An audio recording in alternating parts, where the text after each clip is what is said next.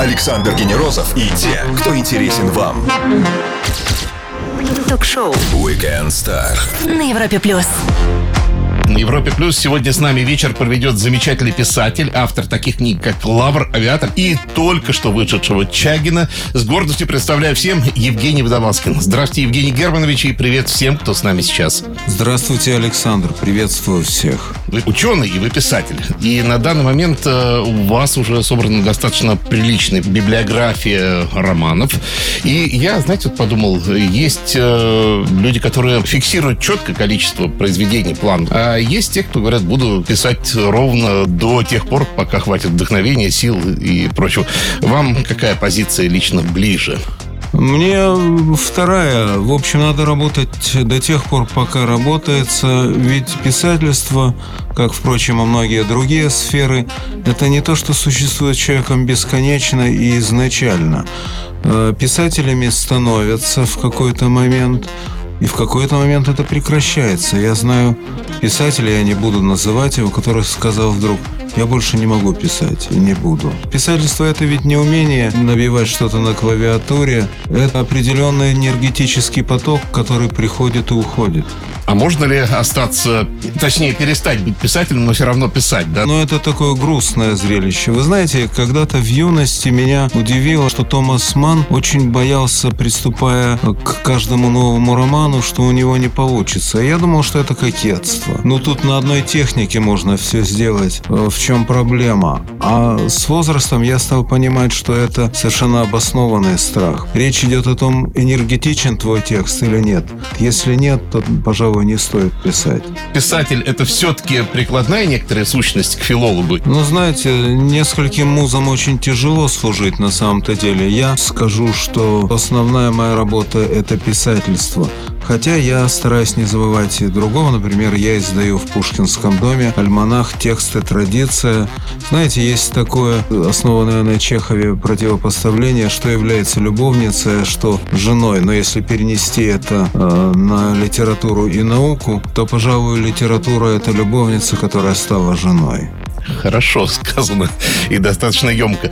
А, Чтобы сразу определить дефиниции, Пушкинский дом, это никоим образом не имеет отношения к мемориальному музею. Пушкинский дом – это самый авторитетный, может быть, крупнейший центр по изучению русской литературы. Вот. Он состоит из трех частей. Научная часть, в которой я, собственно, и состою и занимаюсь древнерусской литературой. Есть музей литературный, очень хороший, интересный музей. И есть, э, конечно же, рукописный отдел. Ну, достаточно сказать, что у нас все рукописи Пушкина. Вы держали, получается, в руках э, значительное количество пушкинских рукописей. Я предполагаю, это, может быть, это не так, вы поправите, скажите, э, ну, действительно, есть ли это энергетика какая-то, есть подзарядка, можно этим пользоваться как пауэрбанком своего рода? Э, Есть. Я держал действительно в руках и неоднократно пушкинские рукописи. Слушайте, чувство удивительное. Был ли реальный прообраз у мнемониста из его романа «Чагин»? Сложно ли филологу наблюдать за тем, что происходит сейчас с русским языком? А также можно ли научиться запоминать кратно больший объем информации, чем мы привыкли? Все это узнаем нашего гостя, писателя Евгения Водолазкина в течение часа на Европе+. плюс. Стоит послушать. Ток-шоу Weekend Star. Звезды с доставкой на дом на Европе плюс. Один из самых популярных и известных российских писателей Евгений Водолазкин сегодня с нами на Европе+. плюс. Ну и с удовольствием перехожу к вашему новому роману Чагина, описывающему жизнь человека с феноменальной памятью, или по-научному, если правильно выразиться, мнемониста, Исидора Чагина. Я сам закончил его читать вчера вечером. И это, с одной стороны, здорово для меня, потому что я весь в свежих впечатлениях. С другой, я немножко досадую, потому что, мне кажется, там есть э, пораскусывать, поразгадывать загадки и пасхалочки, возможно. Или я, может быть, надумываю, и вы ничего, в принципе, больше и не прятали, чем там описано. Нет, на самом деле, если прятал, то, может быть, структуру романа, точнее, задачи этой структуры. Роман состоит из четырех частей. Четыре разных человека ведет повествование. Чагин сам фактически не ведет, э, его Да. просто цитируют. Но Чагин – это человек-миф. Э, Вот у него есть такой дар запоминать а, огромное количество текстов на неограниченное время. это и его дар, и его проклятие, потому что он при этом не может ничего забыть. А, это очень тяжело. Человеку не просто свойственно забывать, ему нужно забывать. Нужно очищать память от ненужного, а кроме того, существует масса неприятных воспоминаний, от которых человек инстинктивно избавляется. То есть не то, чтобы он не помнит, что что-то было.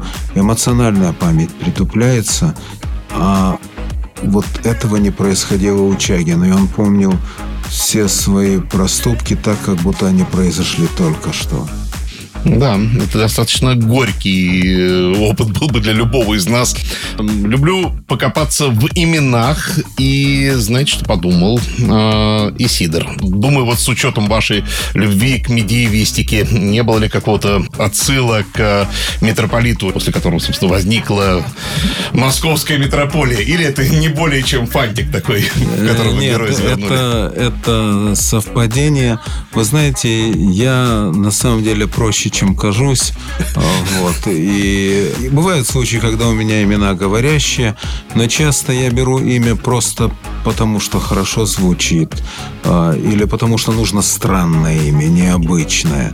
И вот здесь э, даже необычно как бы судьба этого имени в романе. Отец Чагина, э, зачав его, э, вскоре исчез.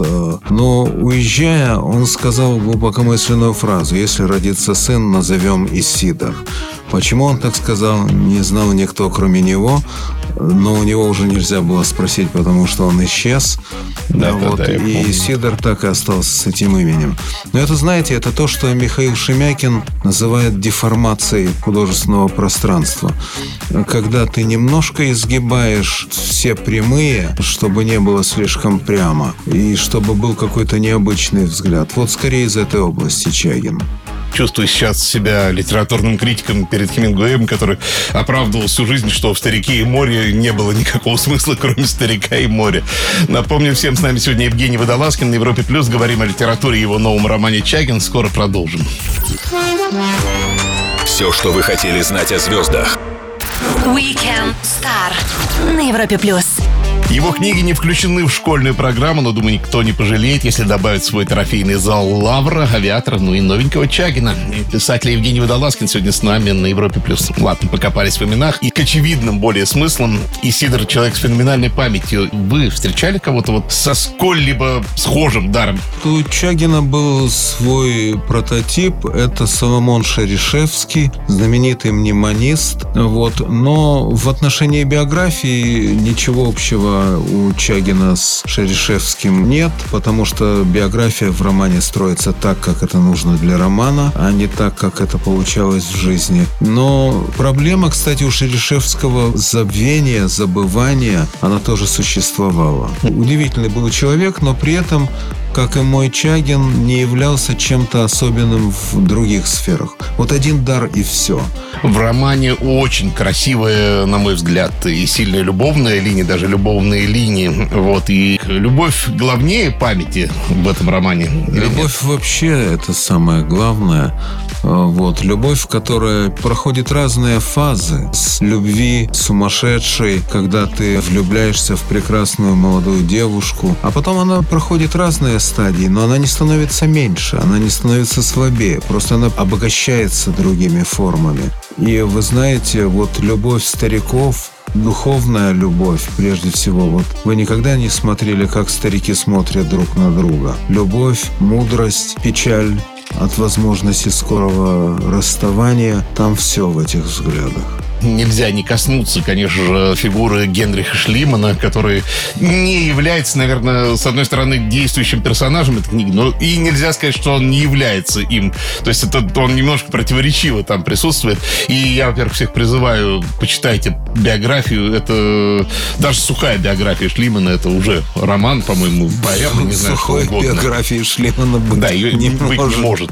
Даже если ее сухо подавать, сами факты, кажутся совершенно фантастическими.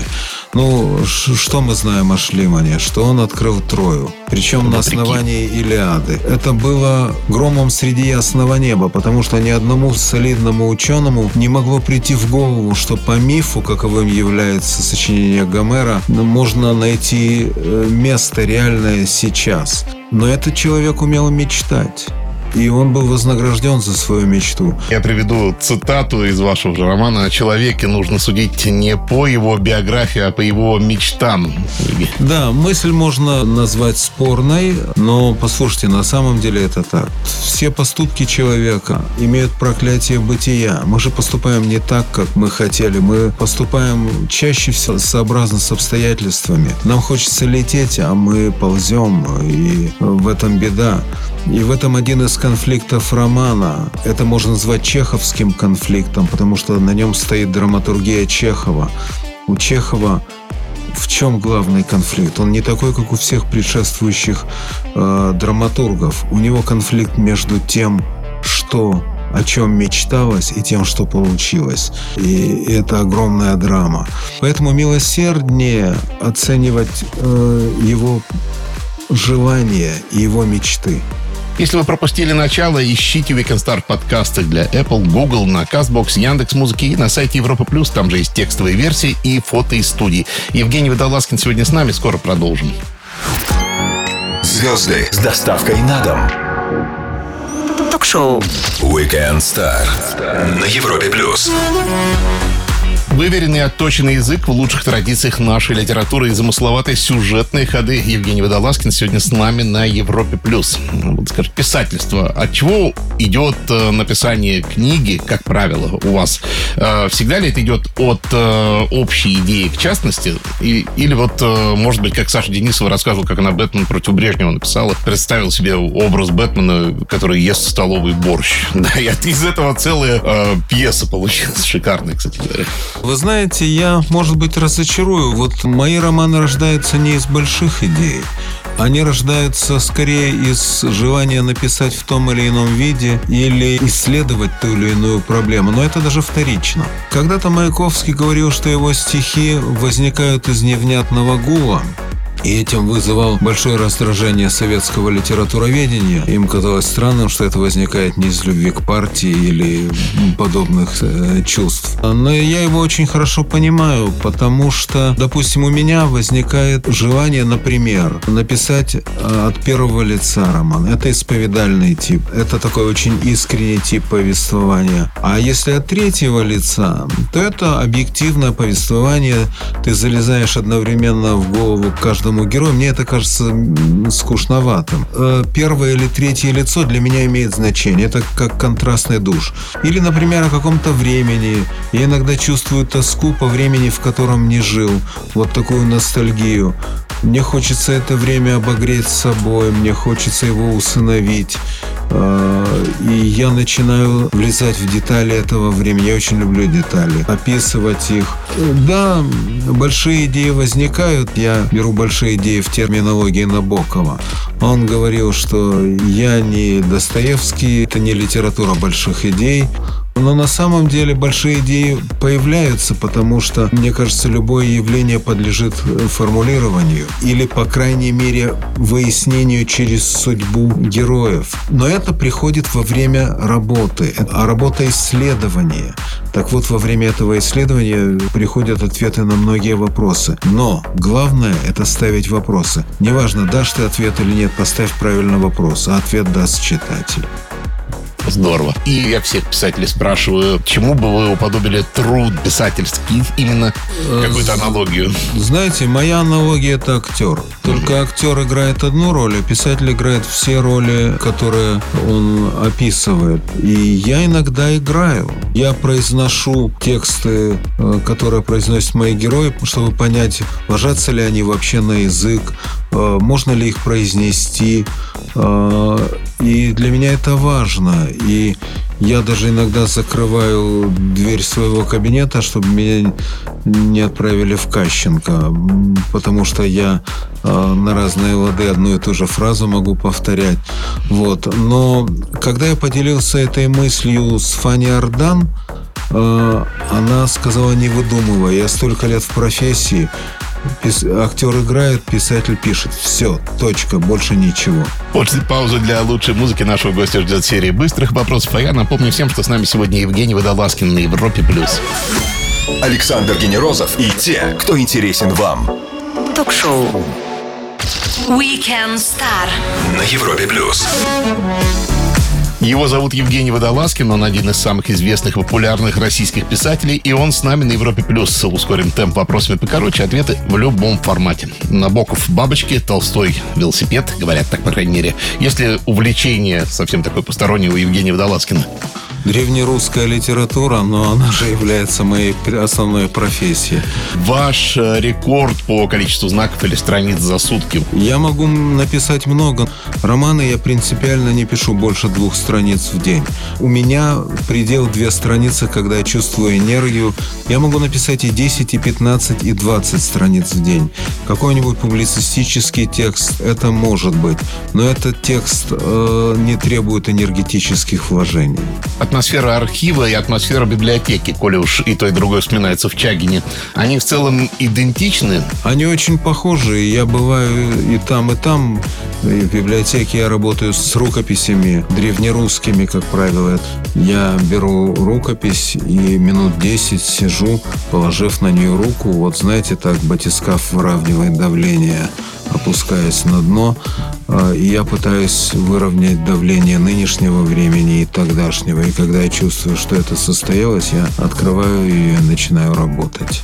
Ручка и блокнот или скучные заметки в телефоне? Собственно, ручка и блокнот – это для меня значимые вещи. Я телефоны не очень люблю, и я вообще не очень компьютерный человек. Но когда я в дороге, у меня есть маленькая записная книжка. Если я слышу какое-то интересное выражение, вижу какого-то человека интересного, которого можно описать в трех фразах, и я придумываю для него эти фразы и записываю, то это, конечно, записная книжка.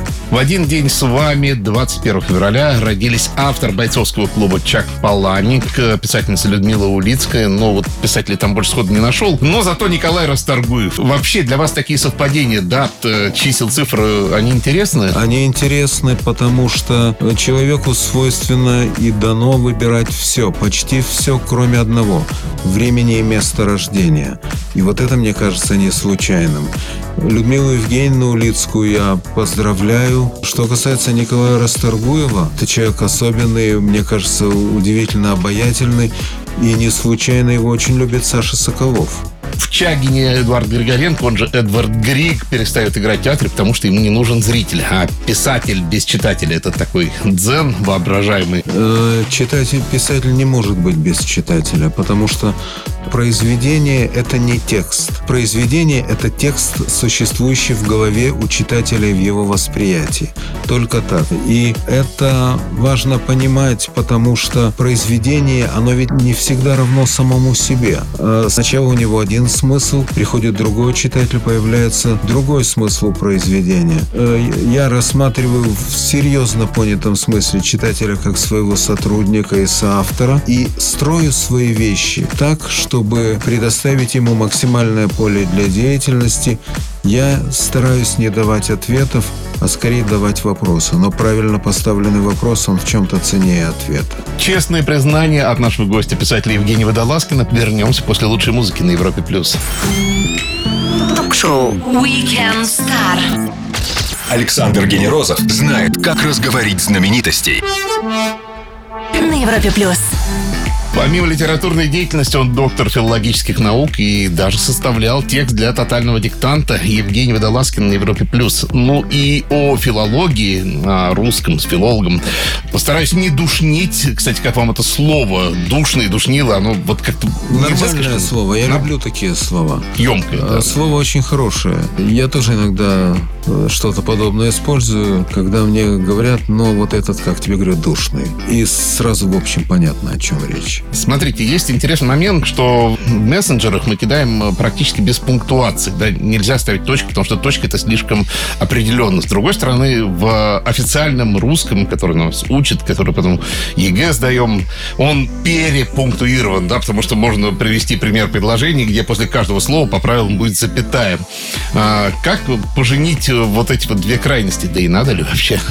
Знаете, ведь в том, что человек ставит или не ставит запятые, нет какого-то биологического порока. Он от этого не хуже и не лучше. По сути, подумайте вот с такой точки зрения. Это тест на продвинутость можно писать с ошибками, но если ты пишешь с ошибками, ты хуже не становишься от того, что, допустим, люди произносят газопровод вместо положенного газопровод, давление газа не падает. Это условности, но условности, которые показывают уровень образованности человека, уровень его развитости. А на самом деле, я с вами согласен, русская пунктуация, да и грамматика, они переусложнены, но вот есть какие-то сложности, даже ненужные сложности, которые лучше соблюдать. Можно писать как слышишь, так и пишешь. Есть такой вариант. Но когда мы пишем, сохраняя историческую форму слова, мы видим глубину этого слова.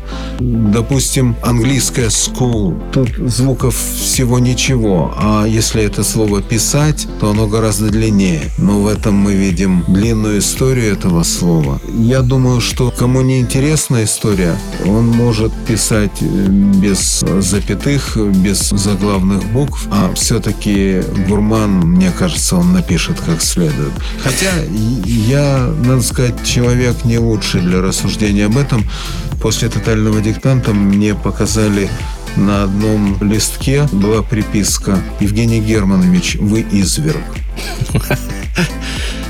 Да. А с вашим коллегой Максимом Крангаузом и его вот посылом в его серии книг «Русский язык на грани нервного срыва» вы в целом согласны? Это мой друг. Э, надо сказать, что я был более настроен мрачно до ознакомления с теорией Максима. Он меня во многом убедил, что не нужно водить в полицию того, кто использует какие-то не те слова.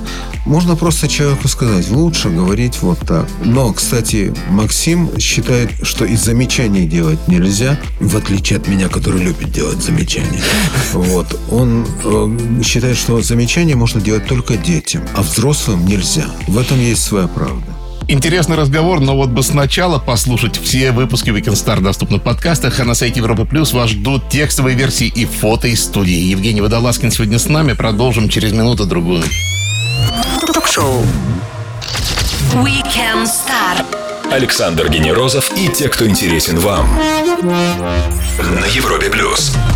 Один из самых известных писателей и в то же время ученый, филолог Евгений Водолазкин на Европе Плюс. Ну и после экскурса в филологию вернемся тоже в прикладную немножко тему. А, смотрите, вот э, я подумал, что память... Сейчас много, кстати, столкнулись, что после этого ковида э, ухудшается какие-то вот эти вот когнитивные и, например, запоминания. Как вы относитесь вообще к техникам э, улучшения памяти и всем прочим? Потому что кто-то говорит, надо на пить, кто-то упражнения. Вы как прокачивали вот этот вопрос при написании? Нет, я даже им не интересовался, как, допустим, не интересовался проблемами крионики, когда писал «Авиатора». А, меня это интересовало как философская проблема.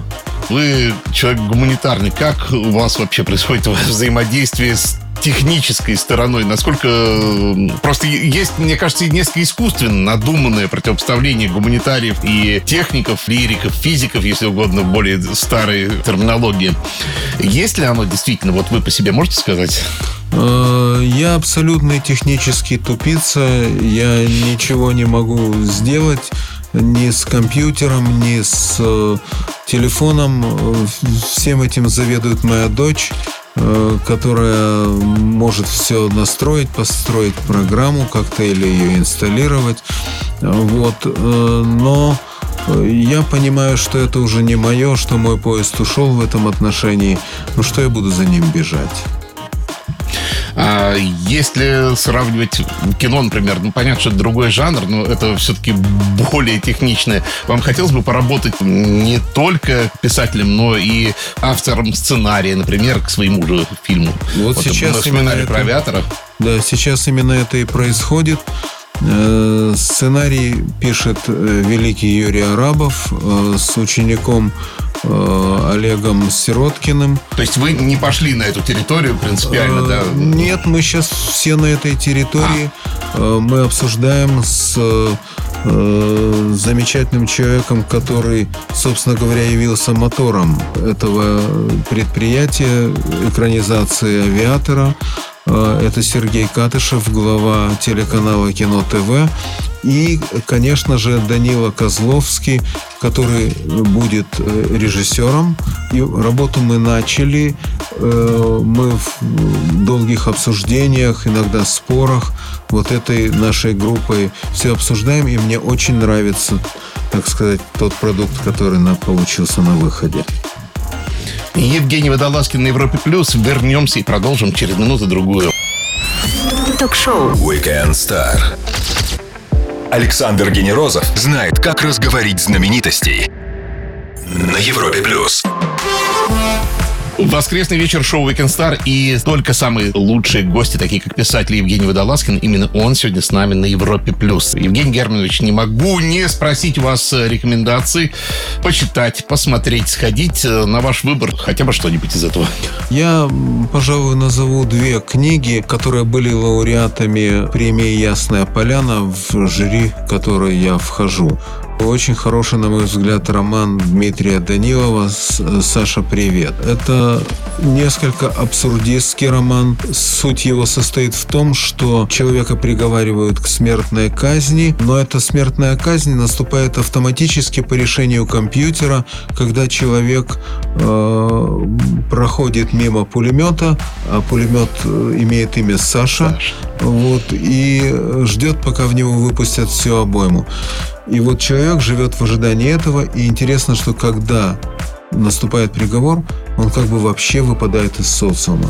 Э, все ахают, когда он звонит. Это роман, написанный в абсурдистском духе. Немножко он напоминает сценарий. В общем, очень классный роман. И вторая книга, которую я бы порекомендовал, это книга Джулиана Барнса «Нечего бояться». Английский вариант «Nothing to be afraid of». И это великолепная книга. Это не роман, это нон-фикшн но это рассуждение о смерти человека неверующего. Она полезна как верующим, так и неверующим, потому что все мы находимся перед одной главной проблемой у всех свой Саша.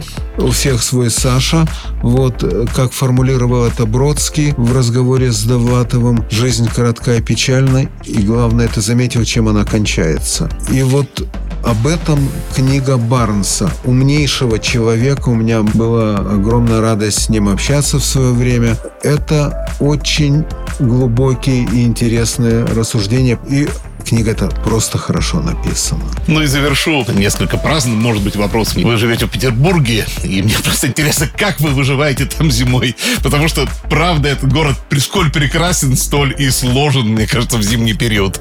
Да, это действительно так. Но приходится греться различными средствами от внутренних до внешних. Ну, в целом, да, помните, как у Саши Черного 8 месяцев зима вместо финика Новиков, Морошка. Э, это действительно так, но этот город настолько прекрасен, и в нем настолько тепла, вот эта энергия искусства, она настолько все освещает, что, в общем, мы как-то справляемся даже с зимой. Евгений Германович, огромное спасибо. Наслаждение было говорить с вами. И я думаю, мы как-нибудь должны еще встретиться Спасибо, мне очень интересно и приятно было беседовать. В общем, позовете, приду. Большая честь для меня. Э, Евгений Водолазкин, замечательный писатель и потрясающий собеседник. Меня об этом предупреждали, а теперь я убедился сам. Э, провел с нами свой воскресный вечер на Европе+. плюс. Александр Генерозов, Weekend Star. Жду вас ровно через 7 дней с новым выпуском. 17.00. Будет звездно,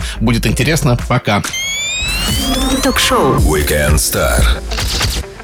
Александр Генерозов знает, как разговорить знаменитостей на Европе плюс.